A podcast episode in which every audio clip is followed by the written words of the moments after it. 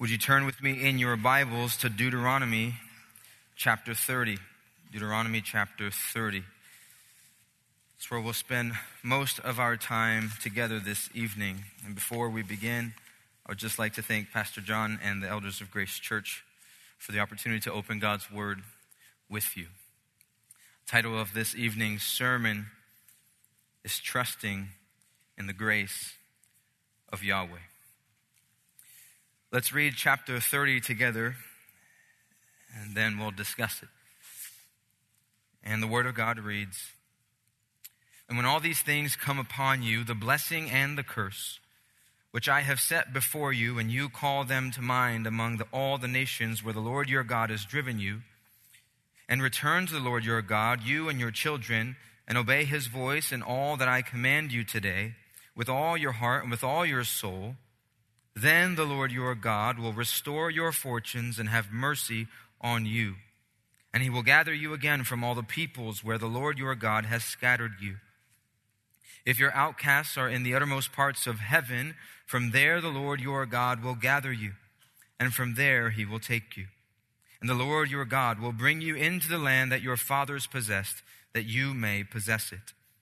And he will make you more prosperous and numerous than your fathers and the Lord your God will circumcise your heart and the heart of your offspring, so that you will love the Lord your God with all your heart and with all your soul, that you may live. And the Lord your God will put all these curses on your foes and enemies who persecuted you. And you shall again obey the voice of the Lord and keep all his commandments that I command you today. The Lord your God will make you abundantly prosperous in all the work of your hand, in the fruit of your womb, in the fruit of your cattle, and in the fruit of your ground. For the Lord will again take delight in prospering you, as he took delight in your fathers.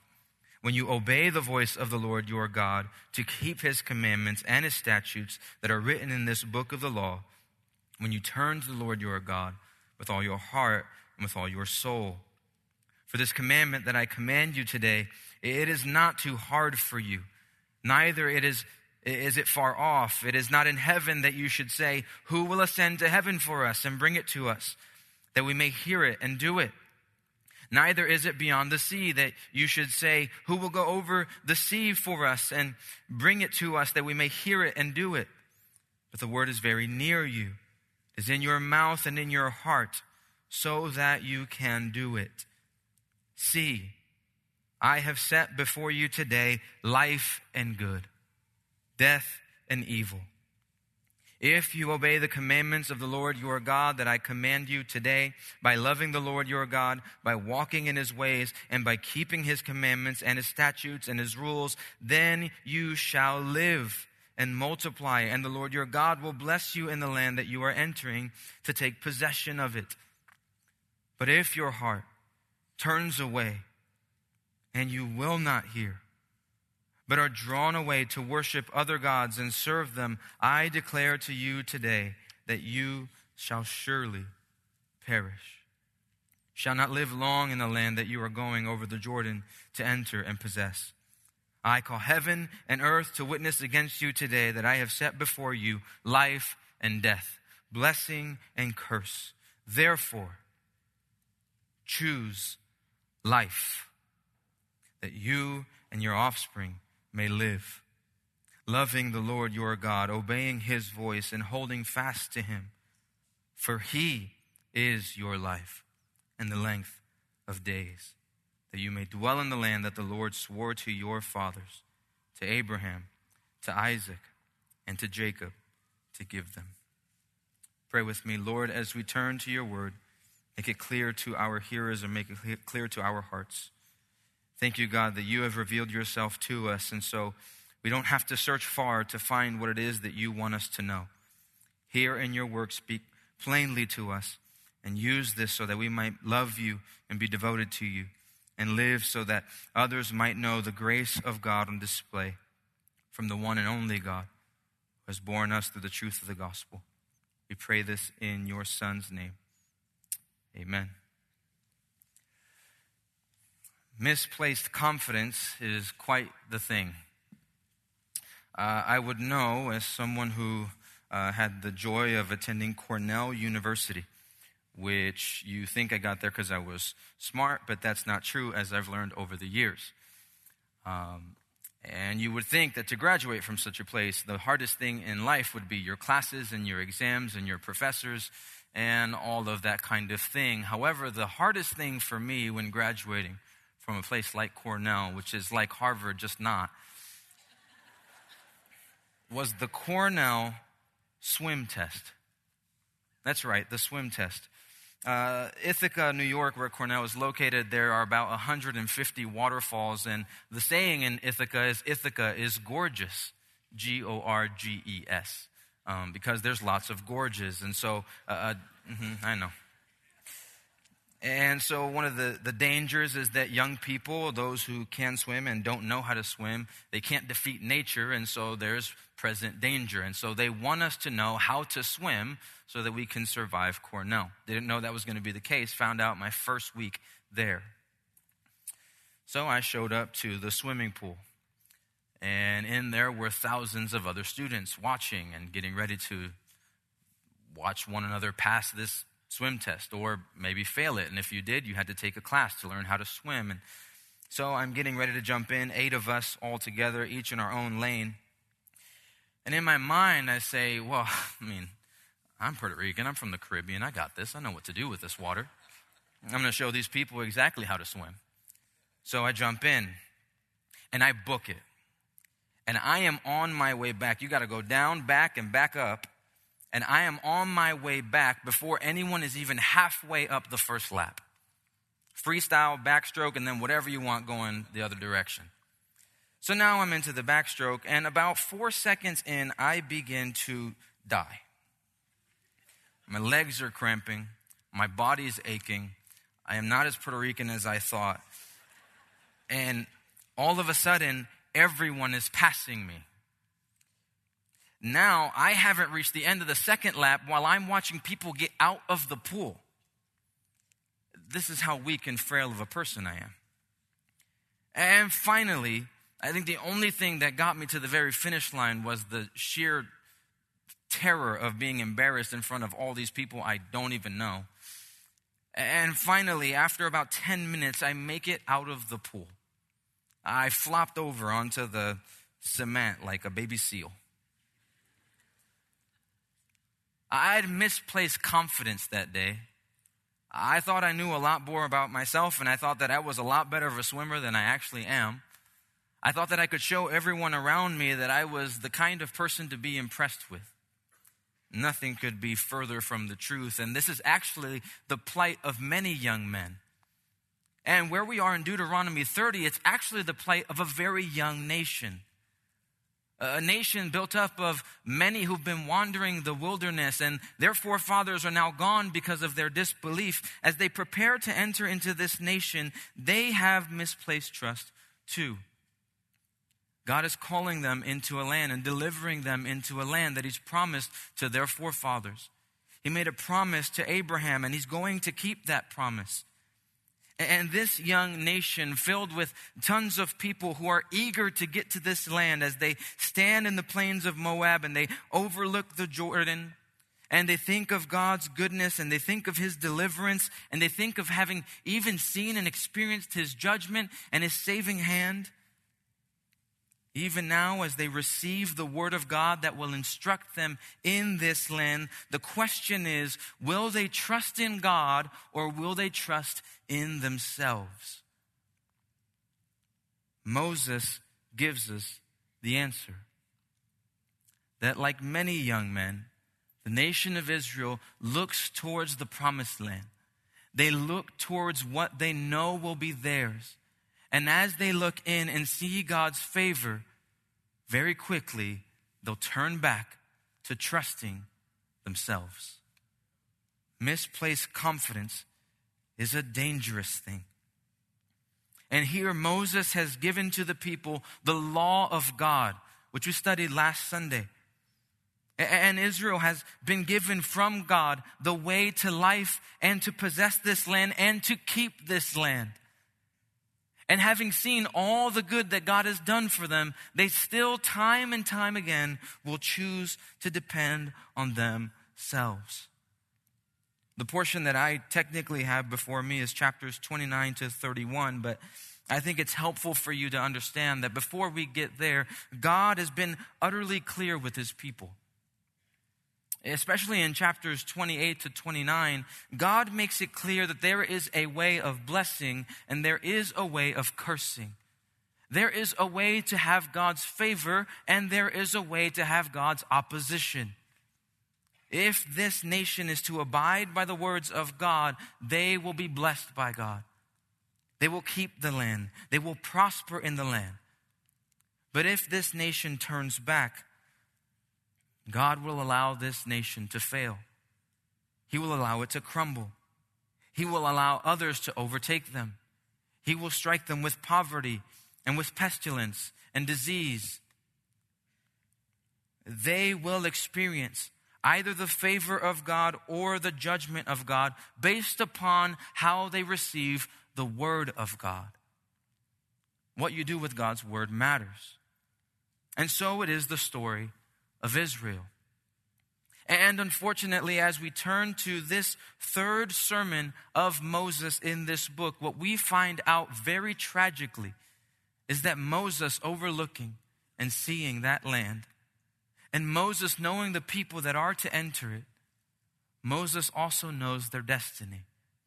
He knows exactly what will happen. And chapter 29 actually begins to unfold for us that this nation that's about to enter into the land will possess it and then fail. In chapter 29, Moses recites the covenant that was made to this people in Horeb. And now they're in the plains of Moab, and there, are, uh, there is the recitation of this law, this word that was given to the people. They understand the nature of blessings and the nature of the cursings that will come. But notice how these people are described. Particularly, look down with me at verse 18 of chapter 29. Uh, midway through the verse, beware lest there be among you a root bearing poisonous and bitter fruit. One who, when he hears the words of this sworn covenant, blesses himself in his heart, saying, I shall be safe, though I walk in the stubbornness of my heart. This will lead to the sweeping away of moist and dry alike. The Lord will not be willing to forgive him, but rather the anger of the Lord and his jealousy will smoke against that man, and the curses written in, this book will settle upon him, and the Lord will blot out his name from under heaven. This is the destiny that Moses is beginning to predict for this people because he knows their stubbornness of heart. The people about to take the land are no better than the ones who won't get it. In fact, it drops down chapter 29. You can go down to verse 24.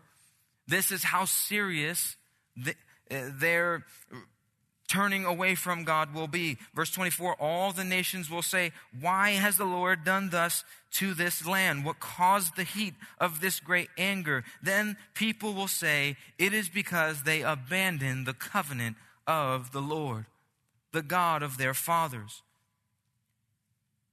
Dropping down to verse 27, therefore the anger of the Lord was kindled against the land, bringing upon it all the curses written in this book. And the Lord uprooted them from their land in anger and fury and great wrath, and cast them into another land as they are this day. There will be grave consequences for misplaced confidence.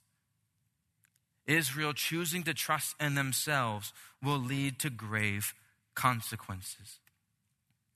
And so, as they overlook the Jordan, and as they look to the promised land, perhaps not fully understanding all of what is to take place, you and I, as readers, can then ask ourselves the question then what hope is there for Israel? What hope is there at all if the nature of this is they will fail and fail and fail and never be able to fully attain the blessing Yahweh has promised them? Then we turn to chapter 30. And chapter 30 will remind us and answer that question for us in a very clear and profound way. And it will remind us that even though in chapter 29, verse 25, as we read that Israel will abandon the covenant of the Lord, the Lord will never abandon the covenant he has made with his people. Chapter 30 will remind us that although this people is, is faithless, God is faithful. The, the message that is before us is that God will keep his covenant because God is a covenant keeping God. The message before us in chapter 30 is that Israel has a hope not because it's Israel, but because Yahweh is Yahweh. The message before us in chapter 30 is that grace always wins because God is gracious. What we see in Deuteronomy 30 in this evening, I'd like to put it in front of you in four different ways, four products of grace that will encourage us to trust in Yahweh with all our heart and all our soul. Four products of grace that will encourage us to trust in Yahweh with all our heart and all our soul. Because, like Israel, we too can look at the world around us and question will God really do what God really says? And when you ask that question, you must recognize you're asking it in the most humanly speaking way possible. Because if you knew God, you know that everything God to, purposes to do, He does. You know that everything God says comes to pass. You know every, every promise God makes, He keeps. And so, will Israel have hope? Absolutely. Because Yahweh keeps His promises.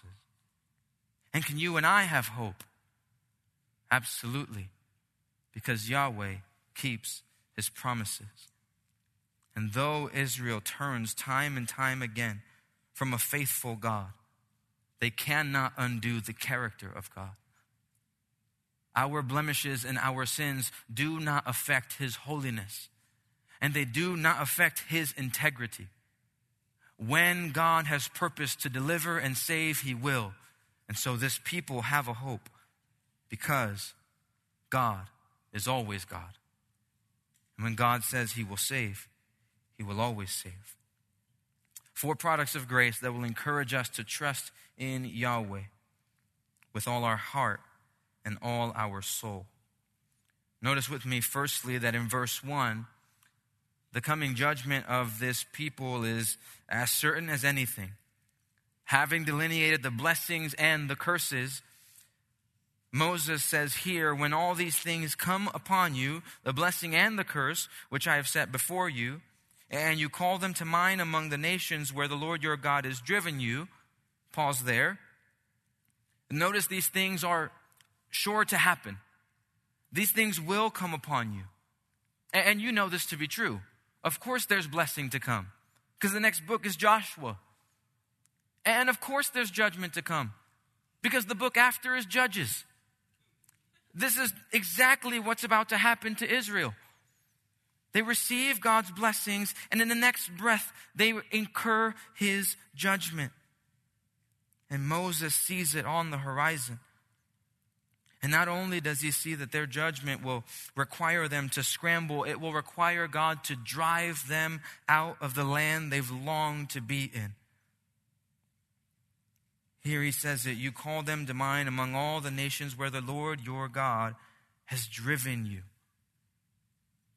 But now we turn to the gracious hand of Yahweh so that our hearts might be encouraged. And number one, I want you to notice that grace restores God's people grace restores God's people.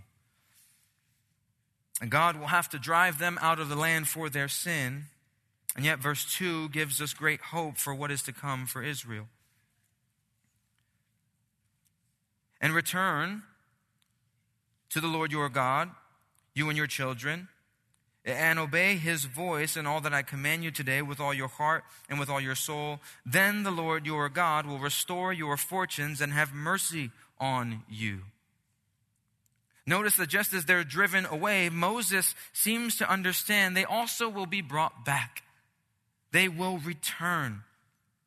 It's a beautiful word in the Hebrew. You pronounce it shuv, and it's exactly what they need. They need to be shuved in the right direction, and they will be. They will return to the Lord their God. They will turn around. They will turn back. They will make a legal U turn. And I think that when I say that, you understand exactly what Yahweh purposes for this people. That turning back, that turning around, that having gone astray and returning to where you were, we call that repentance. And that's exactly what God necessitates from Israel. In order for this restoration to happen, Israel will have to come to terms with the truth. Israel will have to recognize its faults and return to God, repentant for its sins and its disobedience. It's what Isaiah will call for in Isaiah 1 16 through 17. Wash yourselves, make yourselves clean, remove evil, the evil of your deeds from before my eyes, cease to do evil. Learn to do good, seek justice, correct oppression, bring justice to the fatherless, plead the widow's cause. Again, in Isaiah 55, 6 through 7, seek the Lord while he may be found, call upon him while he is near. Let the wicked forsake his way, and the unrighteous man his thoughts. Let him return to the Lord, that he may have compassion on him, and to our God, for he will abundantly pardon. What a foolish thing to think that we could ever have God's favor when we do not recognize our sin and turn away from it. What a foolish thing to think that we can incur blessing by being blind to sin or, by acting as if though our sin is a very minute thing or by acting as if our sin is very inconsequential. It is not so for Israel. In order to be restored, you must repent. And when they repent, notice exactly what that looks like. Not only a turning away from their sin, but then they will obey his voice. This is all true repentance. Repentance is not, I don't do evil anymore. Repentance is, I don't do evil and now I obey the Lord my God. I walk in righteousness. I walk in light of His wisdom and His word and His law. How do you know someone's repented? They hate evil and they love good. That's what Israel must do. And when they do, they will be restored. When they obey the Lord their God with all their heart and with all their soul, with all their being, then the Lord will restore their fortunes, having mercy on them and he will gather them again from the peoples where the Lord has scattered them. It doesn't matter how far off they've gone away from the land, God will bring them back. Uh, they could have ran up into the heavens and God will bring them back to the land. That's what verse 4 says. In verse 5, the Lord your God will bring you into the land that your fathers possessed, that you may possess it, and he'll make you more prosperous and numerous than your fathers. This is what grace does it restores and it prospers. It is the grace of God that is the basis for any hope in Israel at all. Moses knows that they will turn away. Moses knows that they will go astray from the path of Yahweh. And yet Yahweh promises, repent, put your trust in me, hope in me, turn to me, and I will restore you. Why? Because they deserve it? Absolutely not. Because God is good and gracious and merciful. When Israel sees its sin for what it is, God can show his grace for what it is. And he will prosper this people. Now, you might be asking a very important question How were they supposed to repent? How will they know to turn back to Yahweh and to be forgiven for this sin? A, people so prone to wander, a people so gone, so prone to go astray from the Lord, how will they come to terms with needing to do this? Good question, and Moses has an answer. Number two, grace renews man's heart. Grace renews man's heart. Look at verse 6 and tell me if it's familiar to you. And the Lord your God will circumcise your heart and the heart of your offspring, so that you will love the Lord your God with all your heart and with all your soul, that you may live. If this people has any hope of turning around and coming back to Yahweh to trust in Him, Moses is saying God will have to do that work in them. They don't have the heart to do that. As of a matter of fact, go back to chapter 29 and look at verse 4. Here, after hearing the entire law of Yahweh, receiving all the commands that are before them to prosper in the land and to live long in the land. Verse 4, chapter 29. But to this day, the Lord has not given you a heart to understand, or eyes to see, or ears to hear. They don't have what it takes to do this. So, what does that tell us? We need God, and we need His grace.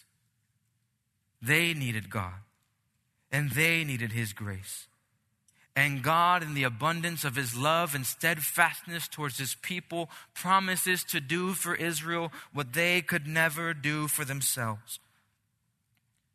Though He's already commanded them, back in Deuteronomy chapter 4, to circumcise their hearts and to walk in righteousness before God so that they would live, he now turns the corner and says, I know you cannot do this, so let me do it for you.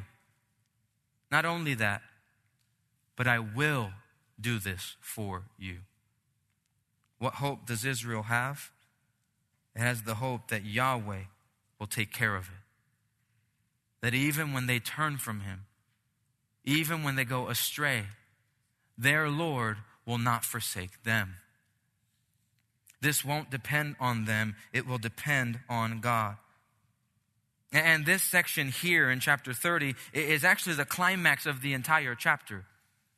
You'll notice with me that in verse in chapter 30 verse 2 you have this uh, sense of restoration but it's tethered to them obeying his voice with all their heart and their soul.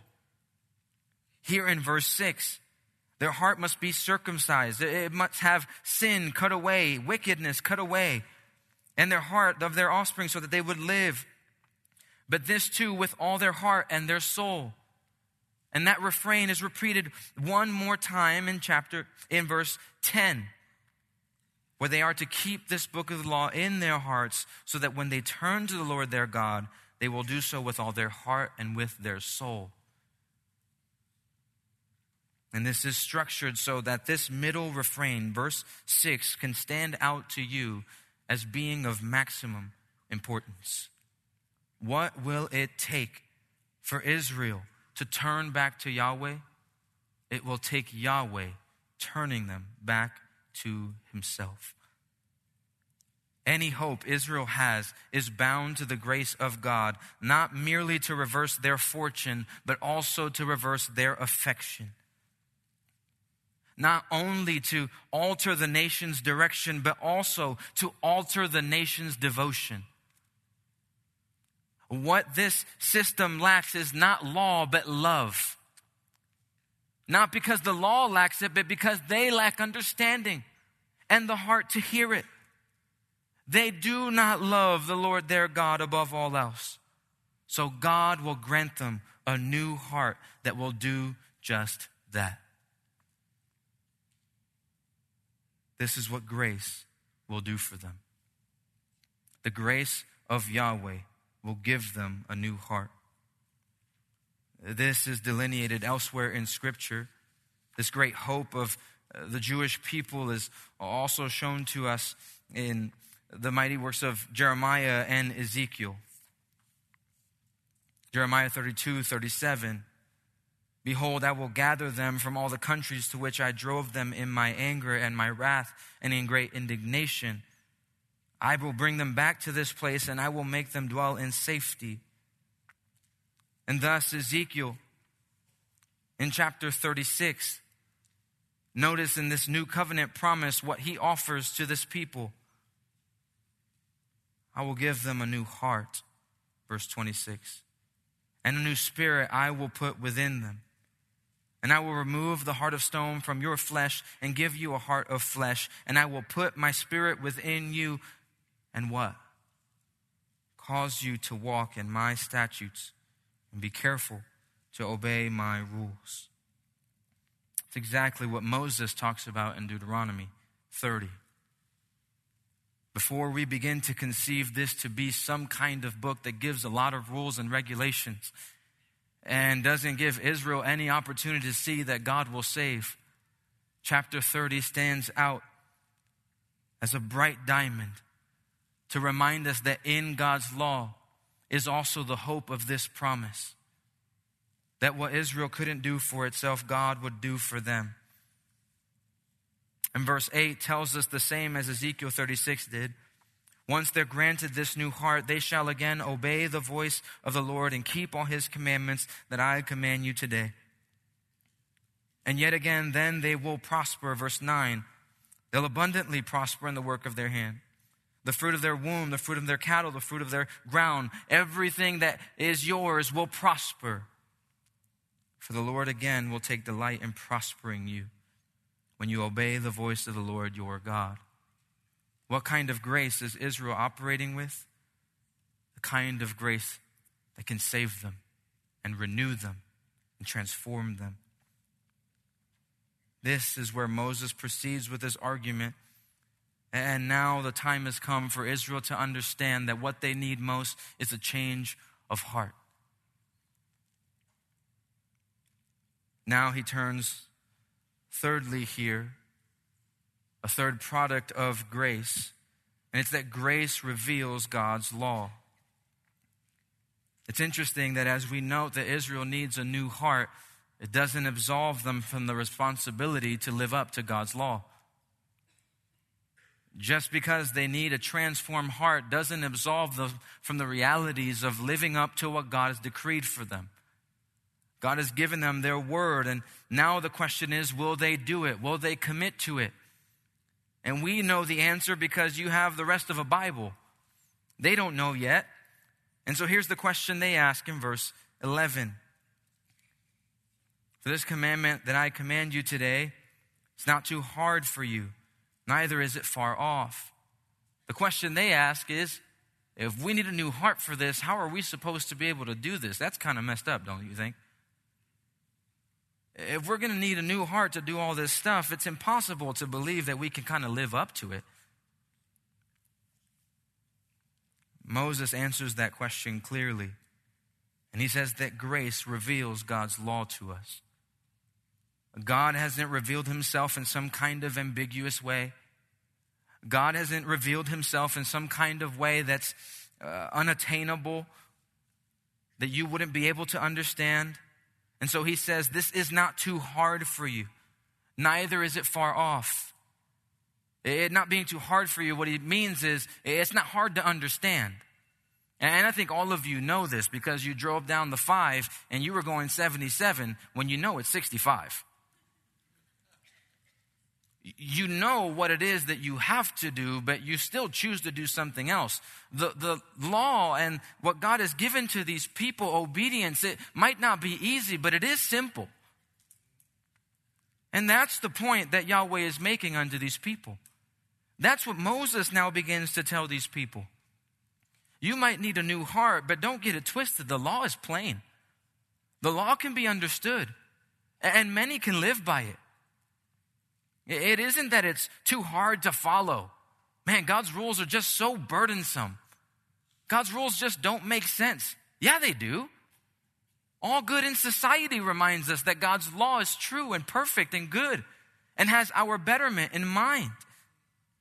It isn't too hard for you. Uh, neither is it too far off.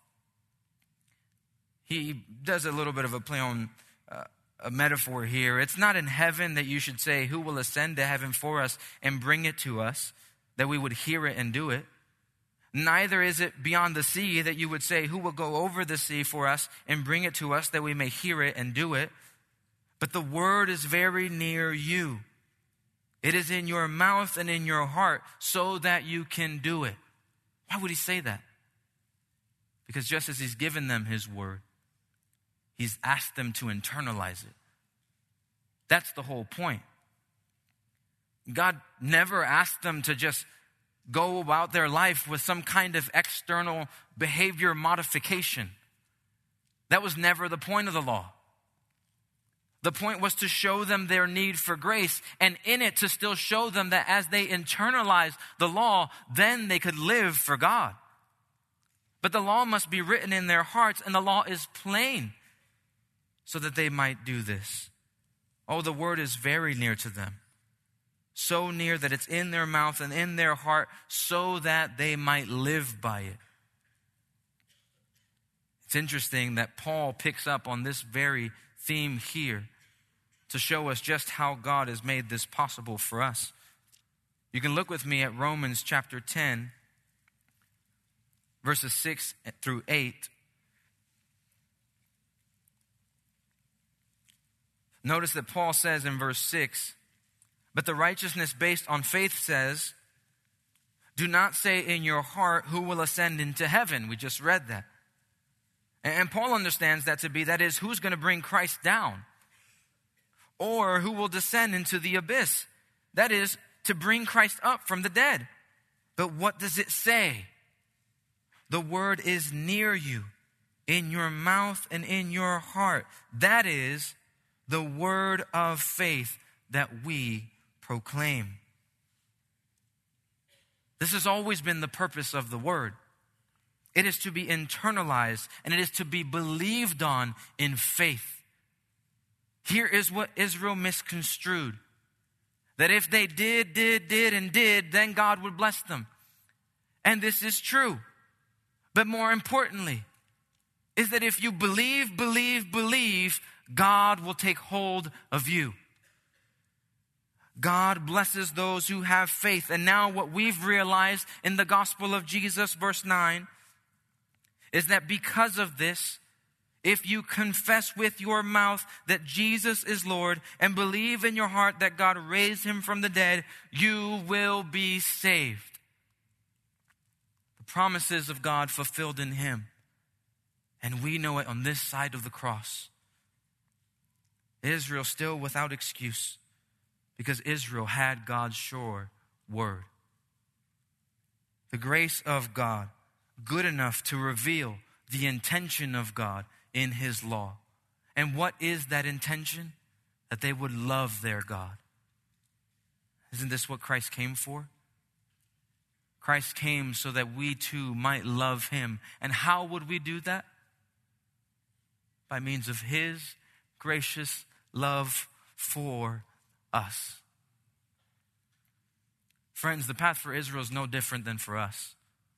They are to recognize the unfailing, unflinching, unwavering love of God and hold fast to it. And this is what God has done for us by means of His Son. God's grace reveals the truth of His law finally here, and we're running out of time, and that's always the preacher's fault. God requires man, grace requires man's decision. Grace requires man's decision. Verses 15 to 20 are a charge from Moses to these people. If grace is to be that which restores them, if grace is to be that which will renew them, if grace is to be that which reveals to them the purity of the law and the love they are to have for God, then grace also asks you to make a decision. Now, when we say grace requires man's decision, it's not that grace plus decision equals salvation. We all know that.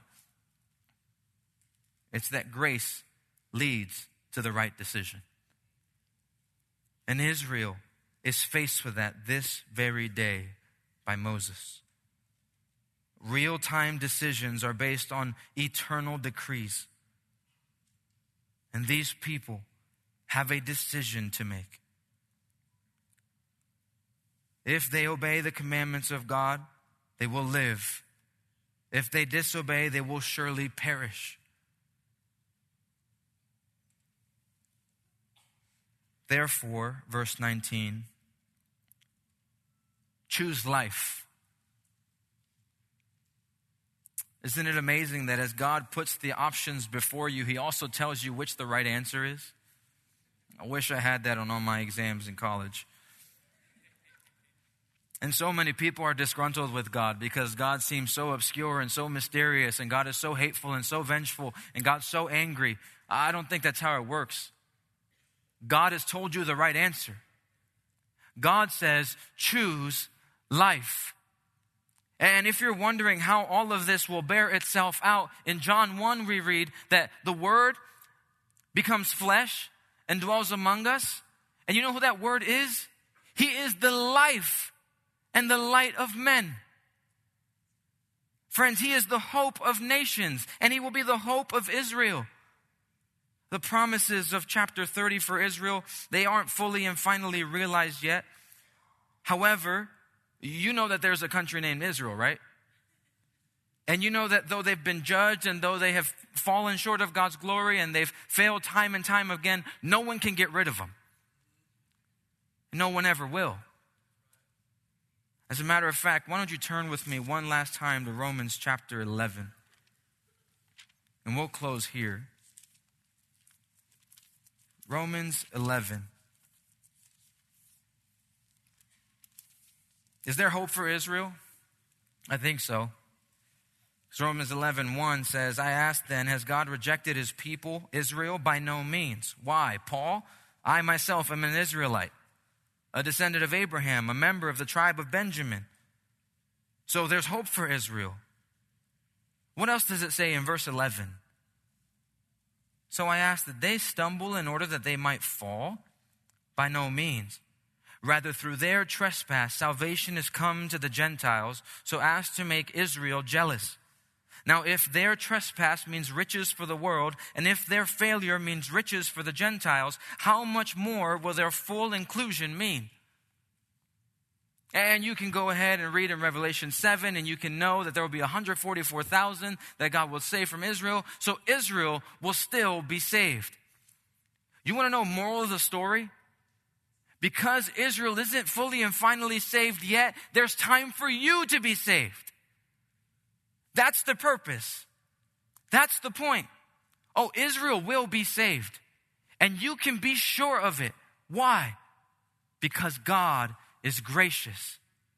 And His church stands and lives and breathes and worships because we know the grace of Yahweh what God purposed to do for Israel, now He has opened it up to us.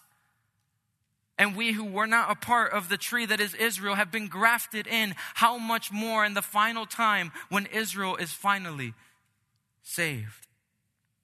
That day is coming. That salvation is coming. That restoration is coming.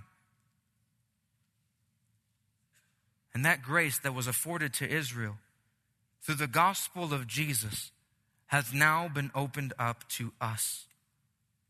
You want to know that God is gracious?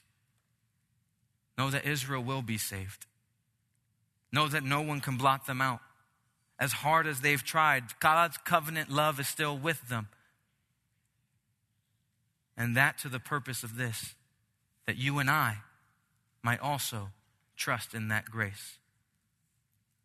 The purpose of seeing this great promise that God makes to Israel is that we too would turn away from our sin, that we too would turn away from our iniquity, that we would hate our sin, that we would love the righteousness offered to us in the gospel, that we would recognize that Jesus came to fulfill the law and that Jesus came as the promised one to make sure that it's guaranteed that all who trust in Yahweh will receive his grace.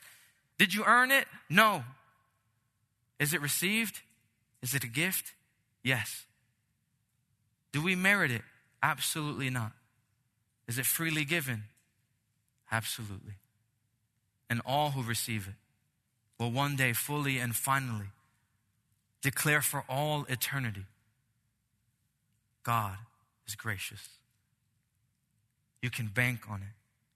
You can know that as you see God saving in the church, God will rescue Israel. But until that day, walk in His grace, declare His grace, make much of His grace, live by His grace, be holy in His grace, evangelize in His grace, tell others the good news of the gospel while it is today. Declare grace. Would you pray with me? Father, we thank you for your word and for your grace. We recognize that apart from you, we could do nothing. There is no way that we could save ourselves. There is no way that Israel would have a hope if it were not for Yahweh being a gracious God. And so Israel's unbelief, it has opened the doorway for us in this room to believe upon Yahweh. And the testimony that Yahweh has bore before us is that all who believe in his Son do not have to perish, but can have eternal life. Lord, we recognize